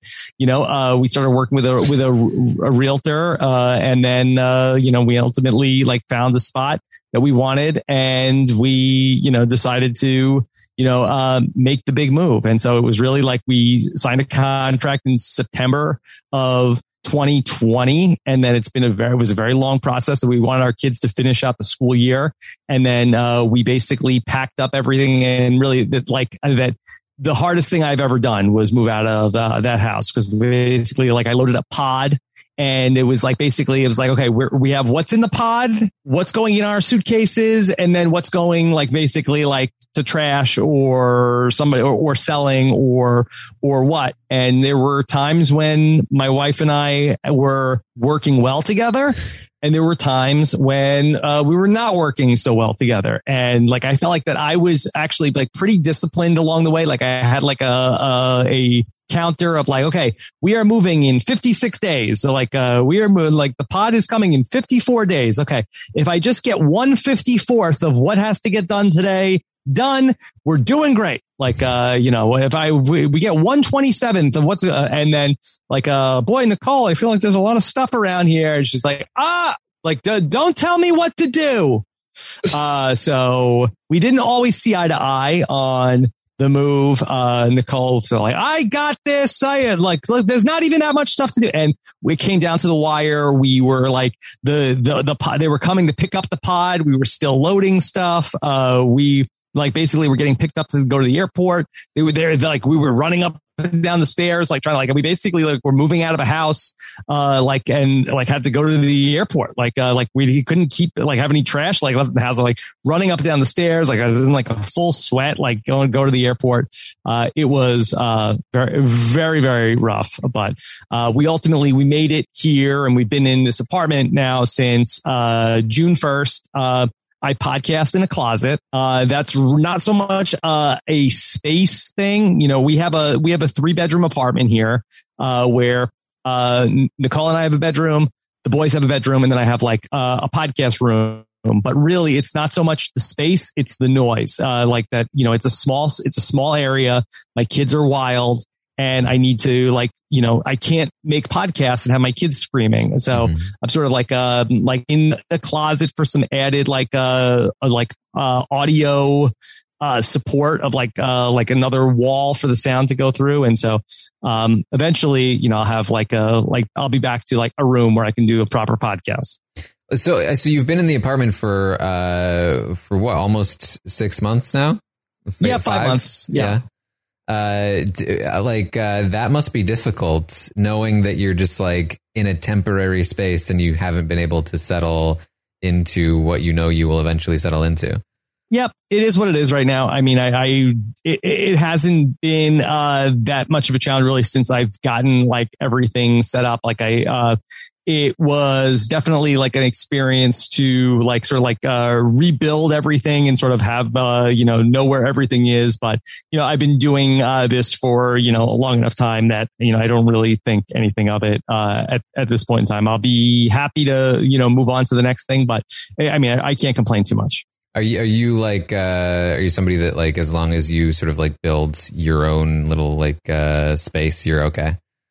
Yeah, I feel like that I, I've podcasted. I mean, the good thing out of what we were able to do, it's very portable. Like, you know, I, I had two weeks over the summer when I was podcasting in my father-in-law's basement during Big Brother. So, you know, I, I basically like once like the setup is there, um, you know, you sort of like, uh, forget, you know, that it's not the perfect scenario and just are able to focus on the content. Mm-hmm. Uh, it's is uh, is Nicole happier there? Is like uh, has she set her roots down? She's uh, well, not yet, not yet. Uh, um, you know, uh, she she has moments, Taran. You know, but you know, I, I, I um, you know that uh, I, find the happiness in uh, the, the the simple things, uh, in uh, in in small victories. Uh, I feel like Nicole is like a little bit more focused on uh, like uh, accomplishing big victories, and she will be happy when the big victories uh, inevitably come. Well, she uh, she helps you focus on the long term, maybe. yes, yeah. No, in, but in all seriousness, uh, you know, Nicole, uh, you know, Nicole like really uh, loves being a mom. Uh, she, you know, takes, uh, you know, she she's uh, an incredible mom. She does like uh, so much for the boys, and she really focuses all her attention on like uh, you know giving uh, the boys everything. So that's uh, that's really where she, uh, you know, uh, prioritizes a lot of her focus. Yeah. Does it does it change? Uh, you know, I asked about like how when they're getting older, it changes your relationship with them. Does it does it change the relationship with uh with Nicole and them like collectively? Like, what is the is there like a dynamic that shifts as they get older and they uh you know they, there's more there's a there's a changing of relationship? Nicole loves babies. Uh, she wants like to like have like little babies that like, uh, and like as, as they get a little bit older and they're like a little bit more independent, I don't think she likes that a- as much. Uh, like uh, I'm the opposite. Like I, I like uh, that they're like independent. I don't like when they talk back uh, and like uh, want to completely do their own thing. But you know, I don't like you know having to be such a uh, you know caretaker uh, for them. Like I like that they can like uh, pour themselves uh, like a bowl of cereal and like feed themselves. yeah. What's their favorite cereal? Well, whatever is like the worst, like sugary, like cereal of like that they want, like Lucky Charms and like uh fruit. And then Nicole uh does not want them to have that. Nicole wants trying to have them eat healthier cereals, and they want like whatever is like the most like sugary, marshmallowy uh cereal that they can get their hands on. Yeah. Uh, how do you get kids to eat healthier? I mean, you don't. I mean, I think that they're gonna they're gonna eat what they want to eat. I think you can sort of like um you know uh fight with a kid until they are blue in the face, but I, I really don't think that there's like you can sort of you can control like what you have in the house, but other than that, like you can put something on their plate, and if they're not going to eat it, like they're not going to eat it. Like I think that there were probably uh more battles. Like I can remember as a kid of like, well, you're not getting up from this table until you eat blah blah blah blah blah blah blah blah blah blah. Uh, but like I, I'm pretty sure the kids are undefeated on that. I don't Yeah. think that there's you know uh the kid like uh you know like m- maybe uh, there's some kid out there who uh, like eventually like after two hours i feel like that the kid tends to uh, win that battle Mm, yeah. Um, well, okay. So, uh, I think that uh, I- you know, I, I feel like we've, we've gotten through a lot. Um, this has been very interesting. Um, but, uh, I do want to sort of like end on, um, the sort of like, uh, like, I guess giving more advice to, uh, cause I feel like that was, I, I, I remember the, the first time we talked, it was, um, it was, it was inspiring to me to hear your story and to, to talk with you about like, how you've how you've accomplished things. Um, and uh, and I, I heard a lot of feedback that like it was very inspiring to listen to, and it inspired a lot of. was i as, as inspiring today i feel like i wasn't as inspiring Uh, I think you were inspiring. I mean, uh, I asked you a lot of, a lot more personal questions this time because Yes. we focused a lot on the podcast last time, and I wanted hopefully to make people sure. are still inspired from 2017 yeah, this is carried over. Um, but, uh, you know, it, it- like nowadays, uh, like for somebody who is looking to maybe not even just be a content creator, but to be, uh, to, to, to essentially control their own fate and, uh, Yes. and, and like work for themselves and when maybe work remotely, um, and, uh, and, and get into some kind of, uh, business like that, uh, what kind of advice would you give them? So I think this is tricky because, uh, one, like it's like uh, you said it earlier, like it's never been easier to do that, but like it's also never been as crowded. Like it's never been like as, um, you know, like, and like even for myself, like I, I don't think that necessarily like it was like my stuff was the best like in a lot of ways, like my stuff was just first. Like I was just, you know, early to the party and a lot of like, uh, the success that I had was because, you know, I, I, uh, was able to get there before a lot of other people, uh, were, were able to get there. And not that we haven't done a lot of great stuff along the way, but I, I think that, you know, a lot of like the initial, like uh, success that was had was uh, you know because of the you know uh, just like being uh, early to the game now I, I think you need to outwork other people. Like I, I think that, you know, it's easy. Anybody can make a podcast. Uh, podcasting is fun. Anybody, anybody can do it, but can you keep doing it when it's not fun? And can you do the parts of the podcast that aren't fun. You know, this is like again, I, this this is the fun part. You know, I get to talk to Taran. We're having we're having a a, a great time. But if you want to be a if you want to be a professional content creator, um, are are you willing to you know do the work to you know uh, get your podcast sounding uh, good? Like make sure you have like good equipment. Uh, are you willing to do the the um the marketing of like uh making sure that you know you are like uh responding to people and like having engagement ar- around your content um you know even reading like the negative uh criticism and and, and feedback that you might get and you know, uh, not just like blowing people off that don't necessarily like what you did, but also like trying to figure out like, does this person have a point that is being critical? About me. And I love the feedback. I know it's like not all the podcasters uh, want the feedback, but I do. Uh, it hurt. It doesn't, it doesn't hurt my feelings, but I feel like that if one person says something negative, um, that's like, okay, that person's just a jerk. Uh, but when multiple people are saying the same thing, I always want to like, uh, sort of like say, like, is there a point there? Is there a kernel of truth in why multiple people are saying the same things? About the content. So, uh, like, are you willing to sort of like, uh, like, you know, look at the feedback that isn't just saying like, oh, you're the greatest, you're the best. Like, I feel like that, um, you know, in, it's like five star reviews and one star reviews aren't, aren't as like helpful as sort of like the stuff that's like in the, in the middle where, you know, it's sort of like, well, this was good, but it would be better if blah, blah, blah, blah, blah, blah, blah. Whereas uh, like, you're, you know, uh, you know, that uh, RHAP is the best. Like, uh, you know, there's almost like nothing actionable that you can take away from sort of just like super positive uh, or super negative uh, feedback. But you know, also that the last part of it is just the commitment of like, are you willing to be there? Like, uh, and nobody's better at this than Taran Armstrong. Of that, I don't think that Taran has missed a day of the live feed updates in uh, four years of, uh, or, or five years of doing it. Of just being there, like uh, in Taran's case, day after day after day. In uh, so many of our other cases, week after week after week after week after week. You know, if the audience can't count on you, if they don't know that you're going to be there, you know, eh, that why would they, you know, uh, continue to, you know, uh, you know, want want to be around, uh, you know, what what you're doing or be a part of, you know, what you are trying to build. So I think it's the dedication. I, I think it's the commitment to the craft.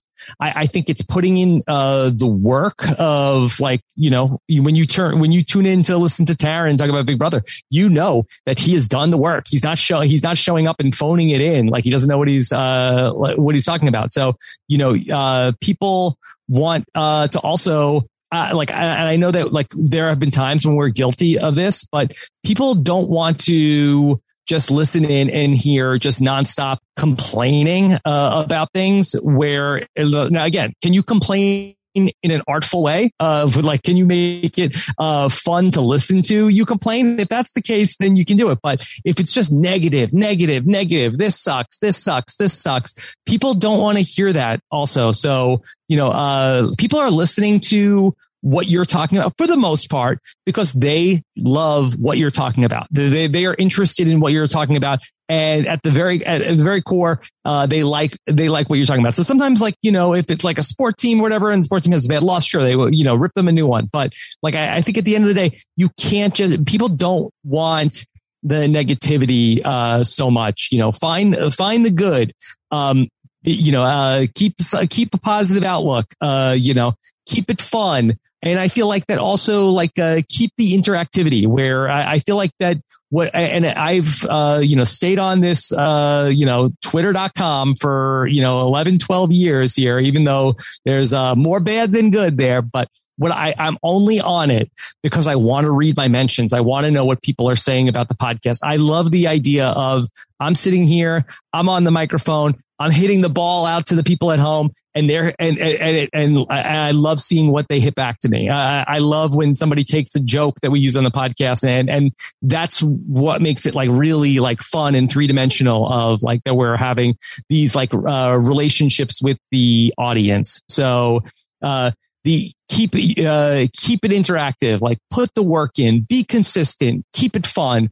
Uh, i think that those are things whether it's uh, a podcast a youtube stream a twitch stream a tiktok whatever whatever you're doing you know uh, keep the fans uh, keep the listeners engaged, keep it interactive, be there for them, you know, be responsive to your feedback. I think that these are all of the things where if you do what I'm saying, like eventually you will get there you know, uh, like, uh, you know, make sure you are not like only talking to like an audience that's sort of, sort of like, um, a, like the back of the room or the back of the room where it's like, okay, there's only like 12 people. Like, I'm really making this podcast for my friends. Uh, you can, you can make that podcast. If you're, if you're having fun, go out and do it, but that's not going to be, you know, ultimately what turns you into a professional content creator. You have to make a product that is going to be, you know, uh, you know, uh, eventually, even though a larger audience hasn't found it, it has to be accessible to a larger audience and not just like, you know, only things that my 10 friends care about. Mm-hmm. Where do you think uh, this is going? I mean, if I, if I had asked you that question four years ago, would could you have imagined where it is now? Like, uh, like, do you have any ideas? So I, I, think that four years ago, I, I, don't think I would have imagined that uh, that everything was going to be so accessible. Where like I just I, I, don't think I would have imagined that there would have been so much um, like that that the marketplace exploded in the way that it that it did where there's just there's so many podcasts even even like this this year with survivor like so like um from where Rob Has a Podcast was positioned uh there several like major like uh brands like started survivor podcasts. Also like probably uh, dozens, if not hundreds of like, uh, like smaller podcasts, like, uh, started up, you know, wanting to talk about survivor. So it's just like that the podcasting, there's just, there's so many podcasts that have started in the next, in the last year and a half because of the pandemic. My questions are like coming out of the pandemic. How many people that started podcasts during the pandemic are going to uh, keep up with podcasting now that the now that the world, hopefully, knock on wood, is going to return to some version of the normal world of like prior to the pandemic. You know, how many people will be continuing to produce the podcast that they started uh, during quarantine? Also, with are people going to go back to working in uh, like I, really felt a shift in terms of be, like being a content creator in terms of like I I would pub, like for years I would post a podcast at nighttime and I would get so much feedback the morning after the podcast went up because so many people were listening to podcasts as they drove to work. And that really has complete like, uh, like I, I really, uh, I don't get that sort of, uh, an audience on a podcast that I post at night and then people have listened to it right away because they're driving to work. I feel like that, uh, a big part of the like commuting audience that would listen to Rob's podcast every day just you know that people aren't commuting you know, you listening to podcasts like later on i feel like that uh, people don't necessarily uh, want as long of podcasts as they had uh, in the past where I feel like that, like I would make like super long podcasts and people would listen all the way through. And I feel like that I, I just, it, this isn't like an analytic thing. This is like a gut feeling for me. I feel like that people don't make it to the end of long podcasts uh, like they used to because I feel like that there's either you know they're not commuting. Uh, um, the, you know, they're not, you know, taking, uh, you know, um, you know, uh, maybe they're, they're not spending as much time at the gym. They're, uh, also like, uh, I think that on things like TikTok and YouTube. And I think that, you know, sort of like, I think that there's more of like a distraction to get to other things. So I feel like that, um, the TikTokification of our attention span of like shorter, shorter, shorter, uh, I think has sort of been felt in our industry where, people are uh, not necessarily like looking for as many like uh you know two three hour podcasts uh like i think that like you know uh an hour even half an hour i feel like that might be a little bit more of what people are looking for uh right now so yeah, I think that this is all uh, changing, and I, I hope that we're positioned to be able to continue to adapt. And you know, I'm always looking for that feedback from the audience about what they're looking for, also. Yeah. Uh, well, I mean, hopefully, uh, hopefully people will still stick around for, you know, an hour and a half of, uh, of the Taran show. Oh, I hope, I hope so. And also, uh, I, another thing that I feel like that has been like a big shift. I feel like that during the pandemic is I feel like that, um, I feel like that, uh, the Big Brother was the one exception, but I feel like that there was not a ton of Rob's podcast that was on video. Whereas I feel like that um, people are wanting like the video version of podcasts more and uh, watching the podcast on YouTube or on video in ways that they uh, may not like may not have listened to. Uh, like I, I uh, feel like that a lot of people are consuming the podcast episodes watching, uh, you know, things like your live feed update, like watching the YouTube uh, version, or uh, like I feel like that people will listen to the podcast version, but I feel like that you know, almost like I think that some people prefer the the video version. Yeah, I mean, uh, I I.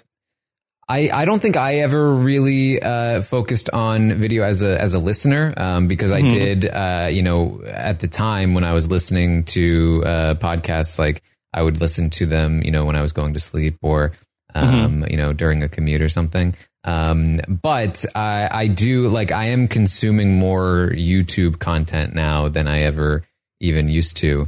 Um, and I do think that it's it's something that uh, like um, I do like it, I, I, and that's why I've always wanted to for the Big Brother content like uh, have a video component. I feel like there is something that is added there when you're able to see uh, the people talking, and um, you know even if even if there's no necessarily uh, not like a huge difference between them um, that uh, you could just listen. Um, but being able to see somebody, uh, it adds something. In the same way that you know, getting to know somebody a, little better, I think adds mm-hmm. something to the discussion. Yeah. I just think also in the people's habits in terms of like, uh, if you, uh, that podcasting is, uh, a multitasking, uh, medium where I'm walking around, I'm, I'm running, I'm, I'm running errands, I'm going to the gym, I'm on the train and I'm driving a car, uh, I'm doing something else, I'm cleaning my house, I'm washing my dishes. Uh, those are the things that I feel like that podcasting is so well suited for. But as more and more people stayed at their home, now it's like, well, like I've got like two screens in front of me. I've got an I've got an iPad on my desk, and I'm I'm like working on the computer. Uh, that like, or I'm like, uh, you know, laying in bed and the TV is on. What what do I put on the iPad? Uh, I, like I think that that's where you know I think that the having the video versions of things is where people have been consuming. And, and I'm sure you've seen it yourself with like uh, the explosion of uh, Twitch content, where people want to have like you know what's on my second screen. Mm-hmm. Yeah, for sure. Uh, it's it's definitely very interesting. Um, it's always uh, really great to be able to talk to you about it. I hope hopefully uh, people were uh, able to find this uh, at the very least uh, informative here at the end, um, but also interesting because I think that there were a lot of some some cool stuff that that you mentioned earlier as well. thank you so much, Rob, for for doing this for uh, you know, helping start this in the first place four, uh, four and a half years ago, uh, for doing it then, for doing it now, for always supporting me. Um, you know, it's, uh, I, I've already said it uh, here on the podcast, but, um, it, it, genuinely means a lot to me. I, you know, I, I, growing up, I didn't always have a lot of like supportive, people around me. And, um, mm-hmm being able to uh, like find you and have you in my life has uh, has has really been uh, something special. So I, I, really appreciate it. Well, it, it, means the world to me uh, when when you say that, and you know, I, I can just like gush on and on and on. But I'm just you know uh, so proud of uh, everything that that you have done, and you know, I just think that you um, like I, am I'm, I'm so happy for all the success that you that you've had uh, with you know uh, really turning uh, you know just like you really that I don't think that there's anybody else that's on the level of uh, what of what you do. Uh, where you know, I, I just think that it's almost like that. You, I feel like that you are almost like a competition proof. Where that uh, I don't think that it would be possible for a, uh, another person to be able to like uh, you know put out what what you put out in terms of all of the you know incredible content that you do so um i just have you know so much admiration for what a professional you are how hardworking you are uh and just the the attention to the to detail uh, it's just uh, incredible. And so, um, you know, um, I was so lucky that uh, you know you sent in that video uh, one day back in what year was that? 2015. Yeah, I think so. Because yeah, I had just moved. I had just moved into it was uh you know d- right during the start of uh, Big Brother Canada. So it was probably like within like uh like uh, a month of me moving into that house and the start of Survivor Worlds Apart, where uh you know it was Big Brother Canada three, and we were looking for people to you know uh like uh, help cover the podcast and uh, you know you sent in that uh, famous video and uh, what a what a blessing what a, what a like a wonderful uh, like uh, you know uh, you know lucky thing that happened just to all of us I, I mean really in in like I think even when we talked the last time in 2017 uh, yeah. It wasn't necessarily in the same way. I mean, I had, I had just recently uh, left my full time job yes. um, to sort of like you know take take take a, a shot at uh, at doing this. Um, and and now four years later, I'm still doing it. And so like my my life has significantly changed. Yes. Uh, even just since then, and and all for the better. Uh, and it all started, you know, in that moment when I was just like, uh, Maybe, I could do that. Yeah, uh, like mm-hmm. uh, maybe maybe I like uh, there's there's a video I could make. Um, and I've told this story before, but like I was, you know, uh, usually I would hear things and I just gloss over them. Um, but uh, you know, I just recently um, the the company the startup I'd worked for had been shut down. I didn't have a job, um, and I was doing freelance stuff. And uh, you know, you, you said you said that, and I had been somebody that was like uh, wanting uh, a, a, a, different perspective, uh, to hear a different perspective on the podcast. Um, and, uh, and so I was like, maybe I could do that, but I would never get on. And then that night I was like, I couldn't sleep because I had the idea of, and it was, it's not like a revolutionary idea, but I was like, mm-hmm. I can I can re, I can recreate one of these dumb uh, preseason interview videos that yes. they've made. It's so it was so low budget, and you had mentioned that it was so low budget. I was like, oh, this this could be funny, um, and I think it would be enough to uh, to to give me a shot here. And uh, you know, from that from that moment on, my you know my entire life changes. So it's going to be so great in four years when we talk uh, do the Taran Show 100 mm-hmm. in 2025 and when uh, it'll be uh, another four years since we've done this, it'll be the 10 year anniversary of Taran on Rob Has a Podcast. Yeah. Uh, it's going to be incredible. Yeah, I, I agree. Um, you know, mm-hmm. it's, I mean, I never, I never, I never could have, uh, you know, imagined, um, it, it just, I, the podcast, everything, um, you know, I, I, I, I often try to remind myself of how lucky I am because you know, as as a kid, I, this literally, I would literally just like escape into a fantasy of a life that resembled this one that I'm living mm-hmm. right now, and I, and I never thought it was ever going to be you know remotely possible. Um, mm-hmm. So, and it didn't look exactly like this. I had no idea I'd be a podcaster or anything like that, but um, mm-hmm but uh, but you know here I am and uh, and I'm so I'm so grateful to you I'm so grateful to the people that that care about what I have to say uh, on a podcast because uh, you know I couldn't uh, I couldn't be anywhere without that either so um, you know it's uh, it's it's it's really it's really humbling it's really something that I, I, genuinely uh, tried to make sure I think about it every single day of, of how lucky I am. And well, I, I think that uh, like one of the other like uh, amazing things that you've uh, been able to do is I feel like that people enjoy, uh, especially with Big Brother, like people uh, look forward to spending time with you uh, almost as much, uh, if not more, than they do like looking forward to the show coming back. like there are so many people who like, okay, oh, I uh, like I'm so excited for you know uh, 92 days of uh, hearing Taran's voice every day. Yeah. It's, that's like so special. Like, Yeah. It's uh like so so wonderful that you know um you know like you have that relationship uh with uh with the people that listen, and it's just it's just such a nice thing about what we get to do. Yeah, absolutely. Um, and you know, uh, hopefully that uh, th- those people in particular will will enjoy this uh, this comeback for uh, the Taran show. The uh, um, the reintroduction of uh, of the Mhm. show will be here for a while. Um, I'm thinking like you know, uh, we I had I had a season one. Uh, of Yeah. the Taran show, and then I had a couple like holiday special bonus episodes here and there Mhm. uh, sprinkled in. Uh, and now we're we're starting season two.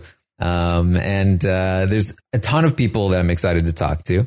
Uh, you know, and now that uh, it's been a while, and uh, so many more people have been on these shows, we have so many new podcasters. Um, you know, it's uh, it's very exciting, and um, hopefully you guys uh, you guys will be excited for it too. Okay, I'm excited, Taran. Yeah.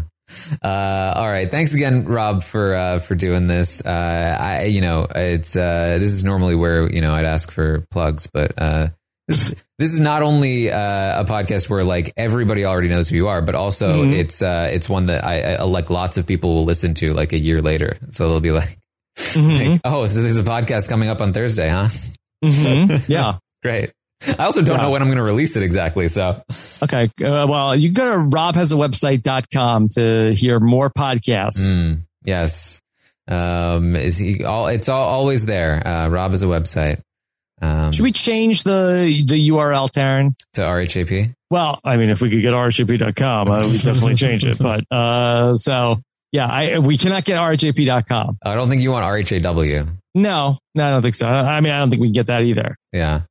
Uh, Mm-hmm. What what is RHAP.com? What is it? Yeah. Uh, I don't know. So like, I get I I follow the um It redirected me to Napster. Napster. so yeah, I follow the RHAP hashtag on Instagram, and sometimes uh, I get stuff about like reproductive health and Oh, something yeah. or other. Yeah, I've seen that before. yeah. Uh, yeah, I, I can't even get RJP.TV. Yeah. I mean, I think, you know, uh, again, you know, going back to a conversation we had four years ago, but uh, I'm definitely the wrong person to ask uh, for naming Yeah, that's things, true. That's true. Considering Yeah. we're we're back at the Taran show. We're back at the Terrence show. Yeah. Did I say anything else interesting, or did I, did I have any any takes that aged uh, particularly poorly? I don't think so. No, I I think uh, I think uh, I think you did well. I think I- uh, yeah. yeah. You you did uh, you you recommended uh, THAP for the uh, hashtag. THAP. yeah. Okay. You said Taran Yeah. has a podcast, uh, and then I said uh, that that's THAP. It sounds like a comic book sound effect. hmm Yeah. Uh, Tap that podcast. I think you might have made that joke. Yeah. it sounds about right. All right. I'll be back uh, with another one of these next week, but um, but yeah, we'll have a good time, and I appreciate all of you. And I'll see you next time.